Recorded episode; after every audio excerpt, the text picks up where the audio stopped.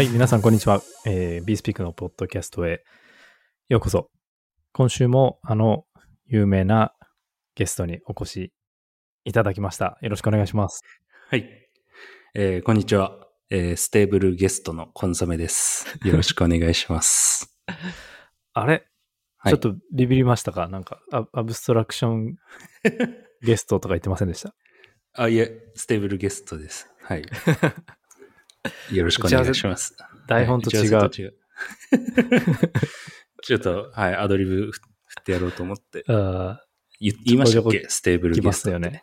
ステーブルゲストは多分今までなかったと思うんですけど、よかったです。はい。アカウントゲスト abstraction は出たかもしれないですね。ああ、もともとその話だったんですけど。そう。はいちょっまあと視聴者に、はい。視聴者というか、リスナーに判断してもらおうと思ったんですけど、もういろいろ出しすぎて忘れちゃいましたね。どれ出たか。はい。完全なるネタ切れ。そうですね。ステーブルゲストはでもギリセーフだったのかな、なんか言ってなかったような気もしますね。でしょうね。いやでもはい今後まあ、まあ、ちょこちょこまだ出てくると思うんで、言葉が。そうですね。うん。最近だと、何があるかな？なんか最近オンチェーンサマーとか聞きませんか、はいはい。あれ何ですか？今日使おうと思ったんですけど、ゲストの入れどころがわかんないなと思って。そうですね。はい。さ、サマーゲストとか。なんか陽気そうなゲストですね、それ。いや、あれは先週も話しましたけど、あの、コインベースのベーはい、スチェーンの企画ですよ。あ、それでみんな言ってるんですね。オンチェーンサマー、オンチェーンサマーって。コカ・コーラの NFT とか。うんうん あ最近だとあれ、えっと、インテントとか結構言われ始めてますね。インテント？なんですか？ intent。なんか MEV の文脈で。はい。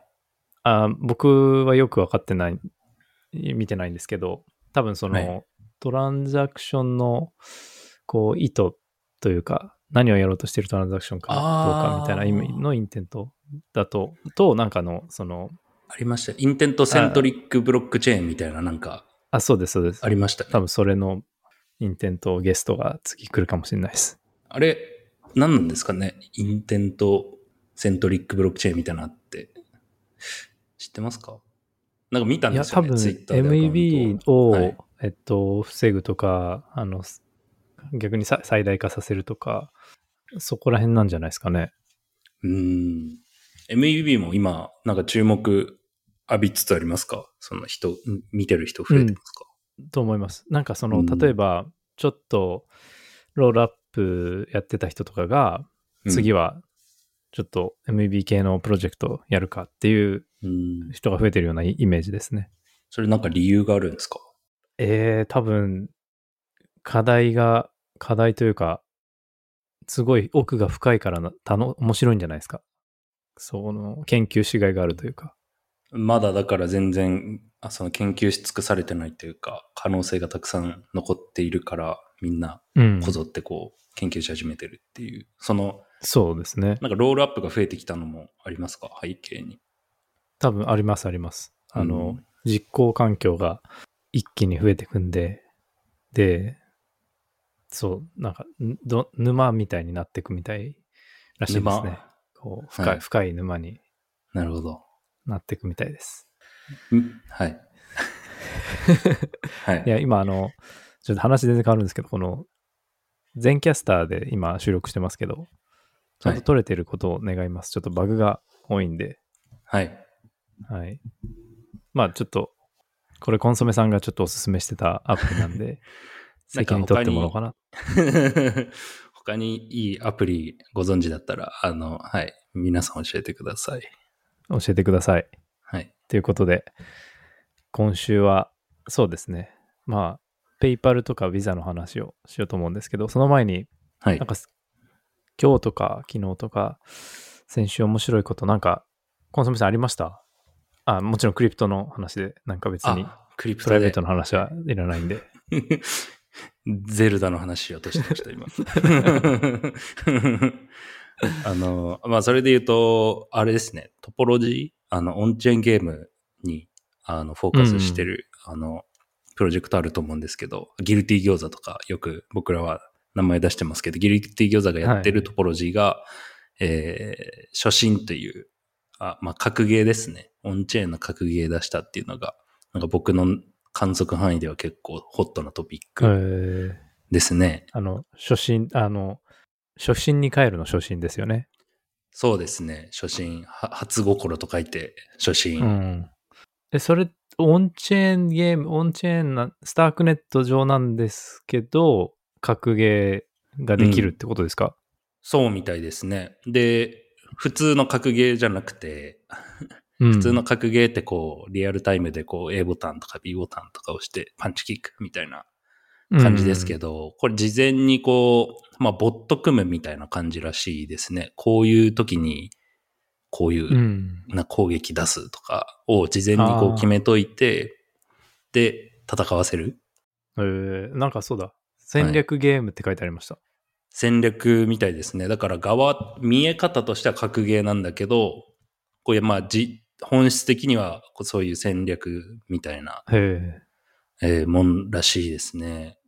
うん。え。まあでも。ブロックチェーンでリアルタイムの格ゲーってまあ、さすがに 難しいだろうっていうなんかイメージがあるんで、うんまあこういう形に落ち着くというか、まあこういう形っていうのは本当になんか納得できる。まあそうなるよなっていう感じですよね。でもお面白いですよね。でもコンセプトとしては。今までなかったし、ゲームとしても。へーこれって、トポロジーのな出してる、出してるというか、目指してるゲームの、なんか、一部って感じなんですかね？別にこれが、こう、完成形でこれのためにやってたっていう感じなんですか、それとも、はい。なんか、とりあえずし最初だし、初心っていうのを出しとくかっていう感じなんですかね？あ、でも、あの、トポロジー前も、なんかいろいろ出してましたよね。あの、なんだっけ？三体問題の、あの、ゲームとか。はいはいコンソメさんが前にポッドキャストで説明してくれてたやつですね。なんか物理原則をチェーン上でなんか再現するとかいう。そうそうそう、そうなんですよ。それも出したり、うなんかこの初心も出したり、まあ、広く、こうオンチェーンゲームの可能性をこう、探るようなうん。プロジェクトなんじゃないかなと思います、トポロジーは。ってことはじゃあ、オンチェーンゲーム興味ある人は初心をプレイすべきっていうそうですね、今で、すね。ププレイできるようになってるらしいので、はい。ちょっとやってみると面白いかもしれないですね。なるほど、うんありがとうございます。あと、はいあの、デバンクチェーンはどうですか？ああ、そうですね。説明してほしいです。何ですか？デバンクチェーンって。僕全然話変わっちゃいますけど。あ、いえ、これもあれかな？オプティミズムの、えーロールアップ、あの、アップスペシフィックチェーンの文脈で、こう、デバンクっていう、あの、ポートフォリオのサービスが、まああったんですけど、それが独自チェーン使うっていうニュースがあって、うん。はい。まあ、詳しいことはちょっとごめんなさい。説明できないですけど、でも、そう、言及したいのはこの流れというか、アプリごとに、そのチェーン作って、で、マネタイズ、そのデバンクってなんか特になんかマネタイズ苦戦してるイメージがあったので、いろんななんか機能を出したり、なんかして、いろいろ挑戦してたと思うので、なまたこういう形で、あの、チャレンジしていくんだろうなっていうのを思いましたね。なんか、今パッと思ったのは、あの、はいファイ、ぜファイの話になっちゃうんですけど、ファイってトランザクション増やすじゃないですか。増やしてくれるじゃないですか。あの、はいアプリから見たら。はい。なんか、タタスクというか、えっ、と、クエストとかオブジェとかをうん。餌にして、はい餌というか、インセンティブ。言い方悪いですね。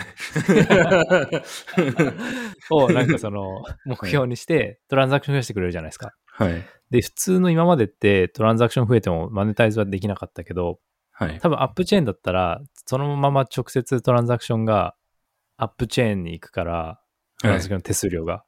はいマネタイズ直接つなぎ、うんうんあの、つながりますよね。と思って。そうですね。確かに。アプリ側から、だからタップス側から見たら、あの、嬉しいことだと思いま。ですすよ。ね。はい。だからアップチェーンにコラボしていくか、アップチェーンと一緒にやっていくっていうのはうん結構いいんじゃないですか？と思ったりしました。そうですね。でインテグレーションにどれぐらいなコストかかるんだろうっていうのはちょっと気になりますね。なんかアップチェーンごとにこうエクスプローラーがあって、その、なんだろう、データ取ってくるのにちょっとこう、なんか API のお金かかるとか、なんかそういうのだと、こう、結構難しいというか、まあめんどくさそうだけど、でもなんかそそこが、あの、割と簡単にできるよっていう話であれば、あの、面白いかなと思います。はい。うん。どんどん餌を増やしていこうかなと。いや、すいません。餌ではないですね。あいやいやいや、全然。クエストです。はい。全然はい大丈夫です。ありがとうございます。はいじゃあそうですね。こういうのがちょっと面白そうなトピックであって、まあそんな他になんかありますかね？なかったら、そんなもんっすね。はい。ジェネラルな話題に、あわかりました。はい。行こうと思いますけど、えっと、まあ誰でも多分知ってるような企業の話題で、はいあの。ペイパルっていう会社がうん。あって、あのなるほどな。なんて言えばいいんですかね？あれ、フィンテックというか、決済はい。会社ですかね。ご存知でしょうね。皆さん、さすがに。そうですね。 PayPal。うんまあ、 PayPal が、あのーはいステーブルコインを出すっていう発表をして、い PYUSD っていうはい。ステーブルコインをイーサリアム上で出すらしいです。うーん、イーサなんですね。そう。で、 Paxos っていう、あのはいー。ステーブルコイン会社、ステーブルコイン会社を、まあ、経由するというか、まあ、そこが発行元になるらしいんですけど、うん。で、 PayPal がステーブルコインをまあ代理で発行してもらって、 PayPal のアプリ上に組み込む、組み込むんで、はい。で、送金ができるらしいんですよ。送金と、送受信。 PayPal ユーザー同士で。うん。で、かつ、 PayPal のチェックインって、あの、買い物できる機能あるんですけど、まあそこでも使えるんで、まあ普通にイーサリアムの上のペイパル US ドルで何でも買い物ができるよっていう、あの、発表をして、で、かつ、スワップも普通にできるそうなんで、うん。まあ、どうどうやってその流動性を作るのかはちょっと謎なんですけど、はい。できるらしいです。なので、結構普通に流動性があれば使い勝手いいんだろうなと、個人的に思うんですけど、うん。コンソメさん的に聞きだ僕が聞きたいのは、はい。これ結構大きなニュースだと思うんですけど、どう、うん。どう思いますかっていうのと、なんか規制とかは大丈夫なのか、ちょっと心配なんですけど、そこもなんか意見あれば教えてほしいです。あ、でもめっちゃ便利っすよね。これ、ペイパル使う理由になるというか、あの、かうん暗号資産ユーザーからしたら、めっちゃありがたい機能だと思います。うん。普通にオンライン決済でも使えるようになるっていうことですし、仮想通貨が。そうですね。うん。え、めっちゃいいっすね。これ多分普通に使いますね。ですよね。うん結構便利だと思います。ですね。な、なんでイーサリアムなんだろうみたいなちょっと思いますけど。なんかあー L2 とか、最近だったらなんか L2 に載せるとかだったら。結構あると思うんですけど、なんか理由がありありそうですけどね。多分、まあでもやっぱりまだセキュリティなんじゃないですかね。L2 もまだわかんないじゃないですか。多分、オプティミズムとかアービトラムとかも、なんか言ってもまだ1年ぐらいメインネットで1年半とか、うーん。1年2年ぐらいでしょ。で、だから。なんかすごい大きな事故がある可能性あるじゃないですか。と思うんですよ。で、特にフラウドプルーフっていうあの仕組み、はい。完全に別に実装されてるわけじゃないので、結構うんなんかお金持ってかれる可能性はあるなと思ってて、まあそうですね的には。うんう。ん。例えばその、あまあ、ちょっとここは深くはいかないようにします。ここで止めときます。なんで、だから 多分、はい。セキュリティ理由だと思います。個人的にはまあ、そうかもしれないですね。確かに。うん。まあ、ペイパル大きい企業だし、ユーザー数もたくさんいるんで、なんか、か軽く出せないというか、こういうセキュリティちゃんとしたチェーン上で出すっていうのは確かに、そうかもしれないですね。そうですうん。なんか今思い出したら、1年ぐらい前に、なんか記事が、コイン、ザ・ブロックかな？ザ・ブロックの記事で、ペイパルがステーブルコイン模索してますっていう記事があって、その時なんかアバランチをなんか考えてるとか言って書いてあったんですよ。えで、結局まあイーサリアムになったんですけど、多分いろんな L1 みたいなのは考慮したんじゃないですかね。まあそうですよね。絶対比較検討して、う結局多分イーサリアムが一番いいよねってなってますよね。うん。うん。規制に関しては、正直よくわからないですけど、う。うんん。どうなんです？な、な、どの辺が懸念点になるんですかね？こういうのって。多分まあでも US ドルのステーブルコインで、かつパクソス使ってるので、はい。問題ないとは思うんですけど、はいいつもその、いつもというかリブラの時とかはやっぱり US ドルじゃなかったんで、US のそのリザーブカレンシーのしその地位が危ぶぶらまれるみたいなはい多。分思って潰そうっていう風になったんだと思うんですけど、うん。こ今回はまあ逆に普及すればするほどアメリカにとっては嬉しいはずなんで、なるほど。まあ、そうですね。だ USDC が普通に認められてるのと同じような感じなんだというに認識ですね。なるほど、なるほど。で、あるとすれば、そのパクソスがちゃんとやってくれてるかどうかぐらいですかね。そのうん1対1で完全に裏付けられてるかどうか。確かに。はい。パクソスは、あの、別のやつ出してましたよね。USD なんちゃらみたいな。はい。パクソスなんか USD とか、あとははい。他のところもパクソス使ってるところあると思うんですけどね。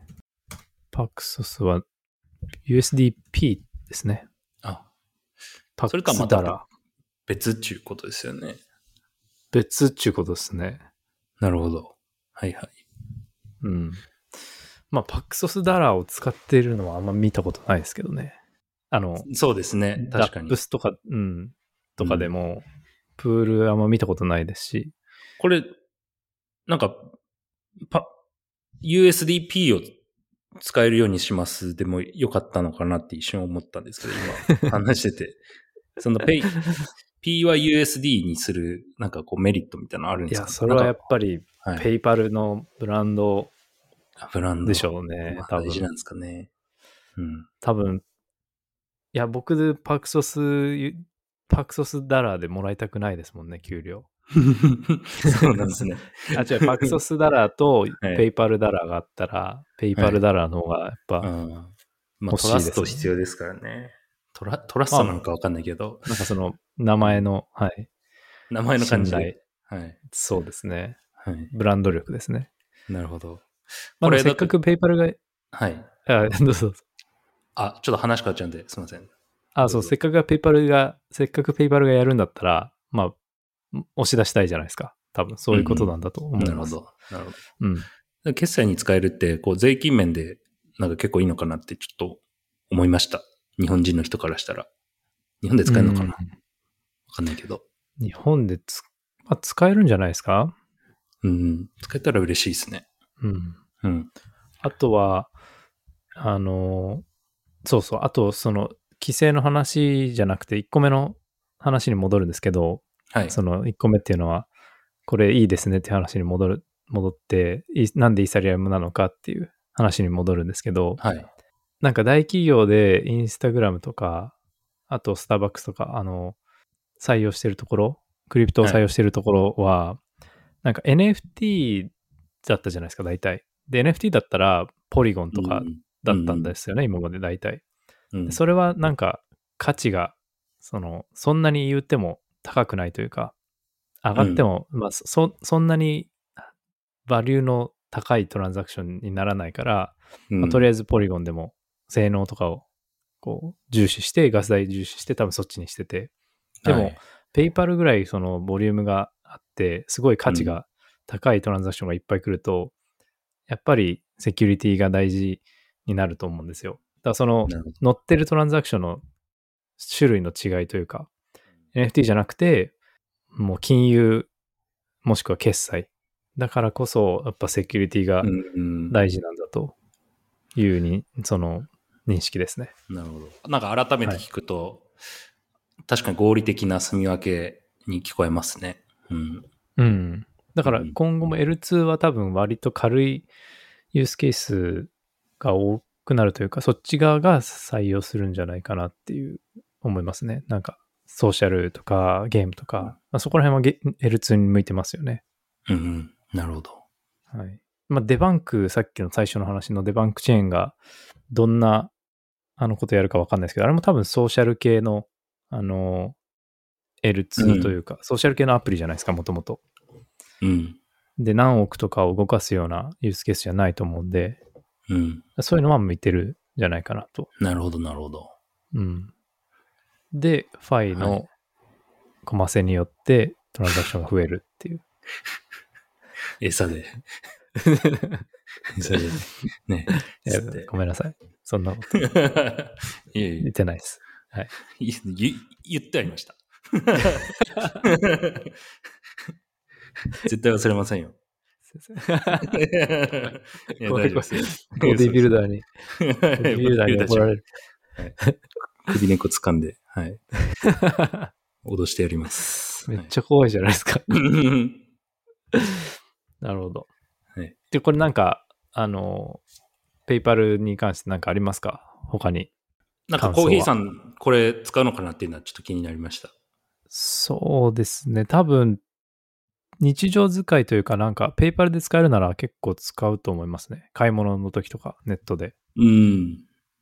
なるほど。使いやすいだだろうなと。で、なんか、ペイパルって前も言った通り、なんか、ベンモっていう会社、はい。ベンモを持ってるんで、なんか友達に金返す時とか、えっと、割り勘する時とか何でもいいんですけど、うんに使えるから、結構それでも便利だなと思います。うん。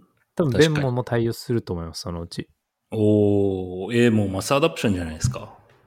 そうですね。そしたらそうですね。ガス代とかどうなるのかちょっとわかんないですけ基本的になんかクリプトって僕、やっぱキラーアプリ送金とか決済だと思ってるので、なんか僕はど。うん。いいなと思いました。はい。うんうん。そうですね。送金決済、あとはなんかトレードみたいなうん。のですよね。で、そう、ペイパル、ベンも。はい、そうですね。じゃあ、はい。ペイパルに関しては、こんな感じで大丈夫でしょうか？はい。はい。じゃあ次はですね、まあ、同じくちょっと大企業というか有名ブランブランドの話なんですけど、あのビザですね。あの、うん。クレジットカードのビザが、あの、まあ、クレジットカードというか、ビザカードを使って、イーサリアム上のガス代払えるよっていう、なんか仕組みをずっと研究してたらしくて、それを公開うんしました。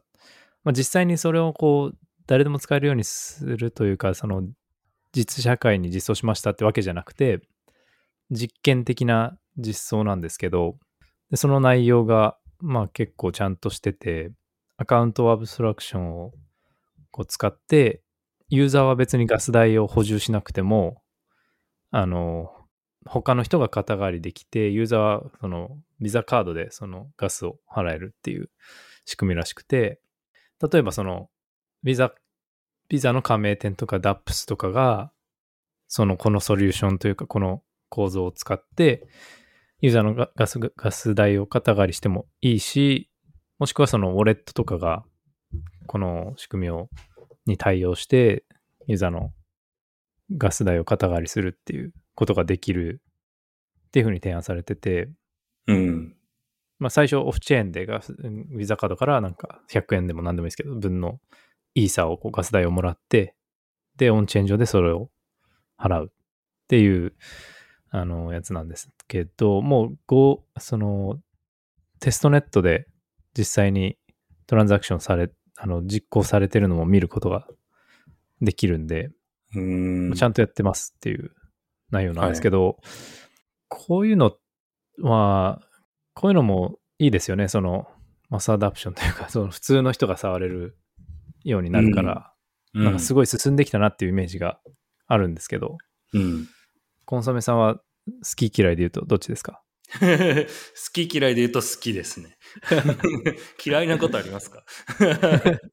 いや、まあいいと思います。あい要は、あの、ブロックチェーン、あの、マスアダプションするためには、なんか、ガス代とかすごいハードルだったけど、あの、これ使えば、そのユーザーの、なんだろう、変変にガス代払う必要ないから、うんユーザーとしても使いやすいよっていうことですよね。そうです、そうです。うん。いいねだから、いいですよね、という、はい。進んできてて。でもね、なんかこ今後じゃあそのビザがどうなっていくのかみたいなのは、あんまりわからなくて、そのリサーチ記事とかうん。見ても。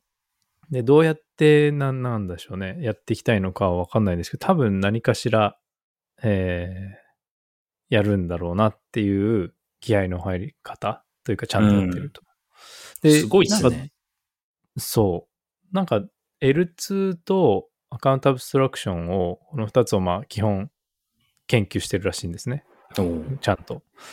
で、L2 のチームとかも連絡くれっていう最後に書いてあって、で、一緒になんか研究したいみたいな書いてあって、うん。まあ、L2 でアカウントアブストラクションを対応するところも増えてて、GK Sync とか。うんうんだから、まあなんか L2 を使ったなんか製品というかサービスが出るような気はしてます。うん。うん。すい。ごい。大企業なのに、なんならブロックチェーンってこうビザからしたらこう敵なわけじゃないですか。うんうん。すごいちゃんと研究してるっていうのがまずびっくりですし、あと、そうねまあこういう研究を発表するっていうのもなんかすごいなと思いましたね。うん。うんビザ L2 とか出ないですかね？激アツビザチェーン展開ですね。ビザチェーンいいですねビ。ザチェーン。いいめっちゃいいと思います。これちなみにコーヒーさんは、あのーはい好き嫌いって言ったらどっちですか？好きですね。あ、やっぱり。やり返してきましたね。はい。これは、はいこれ結構好きな取り組みなにはい。入ります。はい。いなんでですか？や、なんかあの、ビザって結構どこでも使えるじゃないですか。世界中。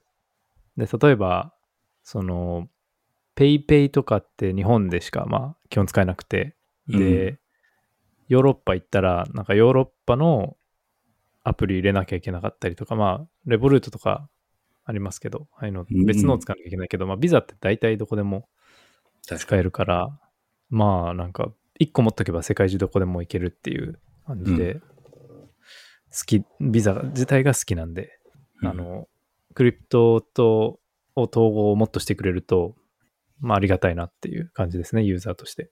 ありがとうございます。こんなんで大丈夫ですか？合格。はい。はい。合格。はい。はい。ありがとうございます。じゃあ、はい。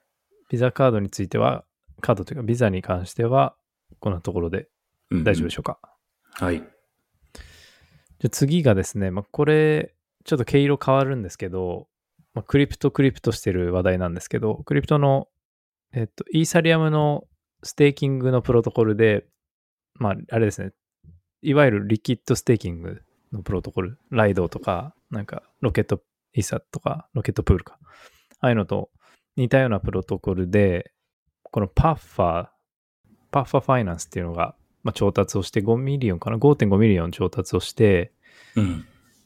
で、レムニスキャップとか、ブレバン・ハワードとか、バンクレス・ベンチャーズとか、あと、アイゲンレイヤーの、あの、創業者の教授の人とかが、うん。まあ、投資を、まあ、支援をして、で、かつ、なんかあの、イーサリアムファウンデーションからもグラントを昔もらってて、うん。で、ファウンデーションのあの、なんだっけ、あの、ダンクシャーディングつやってプロト。提唱した、いや、プロトじゃなくて、その、本ちゃんのダンクシャーディングの方の、はいダンクラッドさんって人がいるんですけど、それも人の名前なんですね。ダンク。そうそうそうそう。そうなんですよ。はい。あの人が一番最初のそれの提唱者なんですけど、その人とかが、なんかマルチシグのサイナーになる、ななるとか言ってるんで、まあ、割とコアな人が支援してるリキッドステーキングのプロトコルです。うん。で、結構なんか良さそうというか、あの、面白くて、なんかメインメインではないんですけど、なんで面白いかっていうと、その、アイゲンレイヤー上に作られてますみたいな感じで、その、リステーキングをネイティブにもう組み込んでるらしいんですね。なんか、なんで、あの、このノードが、そのリステーキングに参加できて、ああの、も多分ユーザーもなんですけど、わざわざアイゲンレイヤーのページに行かなくても、このパッファーからリステーキングの分を含んだ利回りで多分参加できるんですね。うん。だからそのまあ、い一回ステークして、ステーキングイーサを受け取って、例えば ST さんみたいなのを受け取って、でそれをアイゲンレイヤーでリステーキングしてっていうのをやんなくてよくて、はい。まあ、やってることは一緒なんですけど、うんもうそこにステーキングすればリステーキングもできちゃうっていう予定、感じになる予定になっていて、でそれがなんかいいのと、はいい。いというか面白いのと、あとプロトコルの手数料も2.5%なんですけど、他のところと比べるとだいぶ安くて、例えばライドだと10%取るし、ロケットブルーも10%、15%かな取るんで、はい。まあ割とユーザー分が多いうんうん。というので、なんか個人的にはそのライドのシェアがすごい高くて危なくなってるというか、危なくはないけど、その偏りすぎてるというはい。なんか全体の課題があるんで、こここういう新しいところもどんどんシェアを取って、分散化でもないですけど、こう、リスク分散をしてってほしいなと思います。多分今ラ、ライドが潰れたというか、こ壊れたり、攻撃されたら結構大ダメージだと思うんで、うんうん。そういう意味で、新しいリキッドステーキのプロトコルは、まあ、頑張ってほしいなっていう感じですね。で、あと、メインはなんかその、メインの特徴としては、あの、スラッシュのリスクがすごい低い、なんか、スラッシュされないような技術を、あの、うんふんだんに使ってますっていうのが特徴らしいです。うん。はい。なるほど。これどう思いますか、コンソメさん。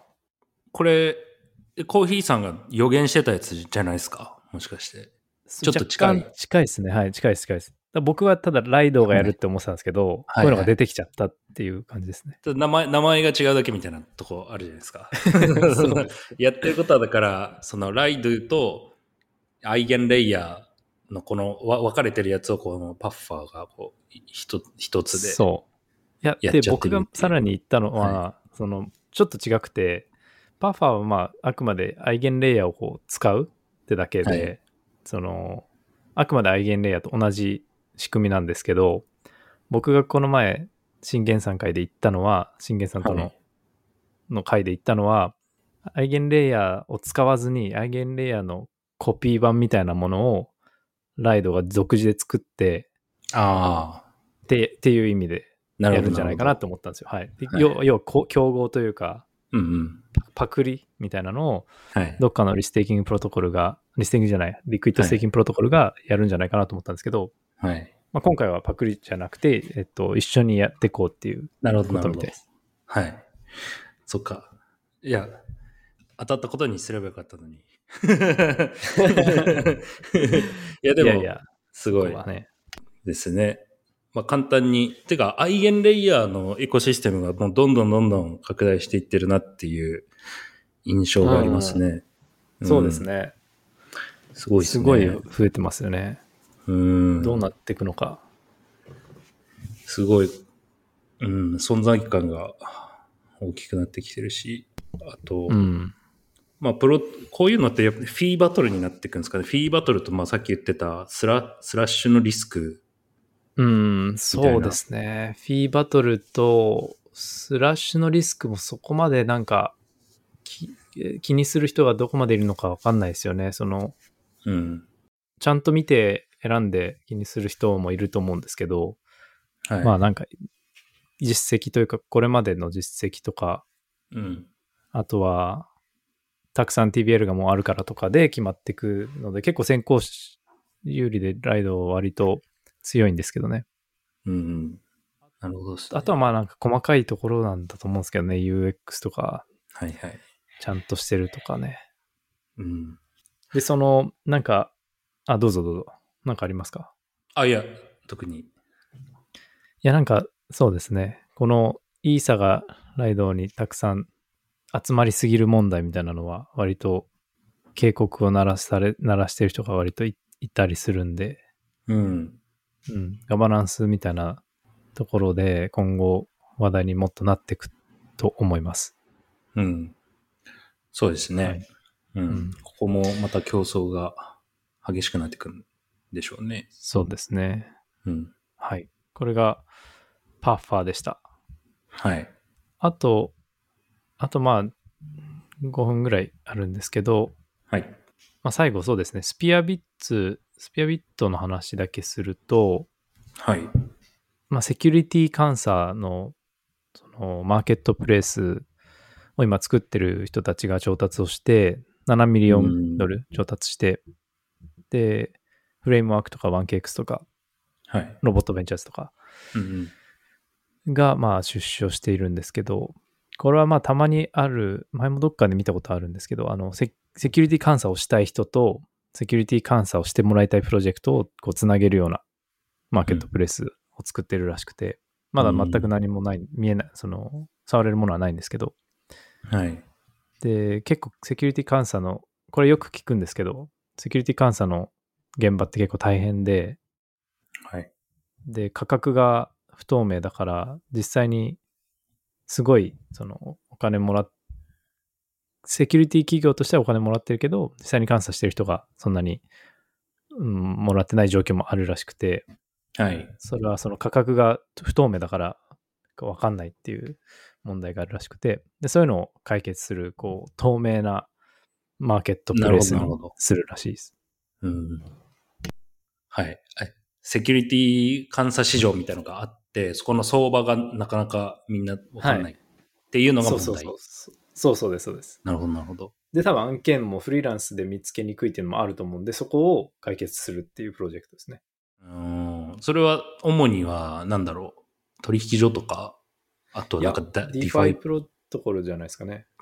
コントラクトオーディットよりももうちょっとこうジェンジェネラルなセキュリティの話を。ああ、ねそれもコントラクトオーディットを含むですね。だから多分コントラクトオーディットのみだけで、えー選ぶ、あの、依頼するとこもあるでしょうし。うん。なるほど、なるほど。はい。確かに、なんかどこ選んでいいかもわかんないんですよね。コントラクトオーディットとかも。あとなんか本当にピンキリだったりしますし、オーディットの値段も。だから、うん。そういうのありがたいなと思いますね。うん。うんあとあの、なんかねバウンティー系のサービスとかもありますよね。そのコントラクトのこう、あなんだろう、バグバウンティーみたいなとか。アリーナとか、うんアリーナ4でしたっけ、なんかそんな感じ。そうそう、ああいうのに近いと思いますね。はいコードアリうーナ。ん。で、なんか多分過去の実績とかも見れれば、さっきコンソメさんが言ったように選ぶときにも役立つと思うんで、そうう。いうんレポートの実績とかが多分蓄積されていくんだろうと思います。うん。確かに。コンソメさん、ちょ。っとそろそろごめんなさい。僕時間になっちゃったんで、はい。なんか、まあ、ちょうど40分なんで、あのはいちょうどありませんけど、何か最後に、はいはいはい。言い残したことないですか？大丈夫ですか？はい。あー6キロ痩せました。はい。あと10キロ痩せます。はい本。当ですか？はい。すいません。じゃあ、本当に大丈夫ですか？言い残したことはないですか？はい、大丈夫です。はい。わかりました。じゃあ、えー今週は、とステーブルゲストさんにお越しいただきました。はい。ありがとうございました。ありがとうございました。失礼します。失礼します。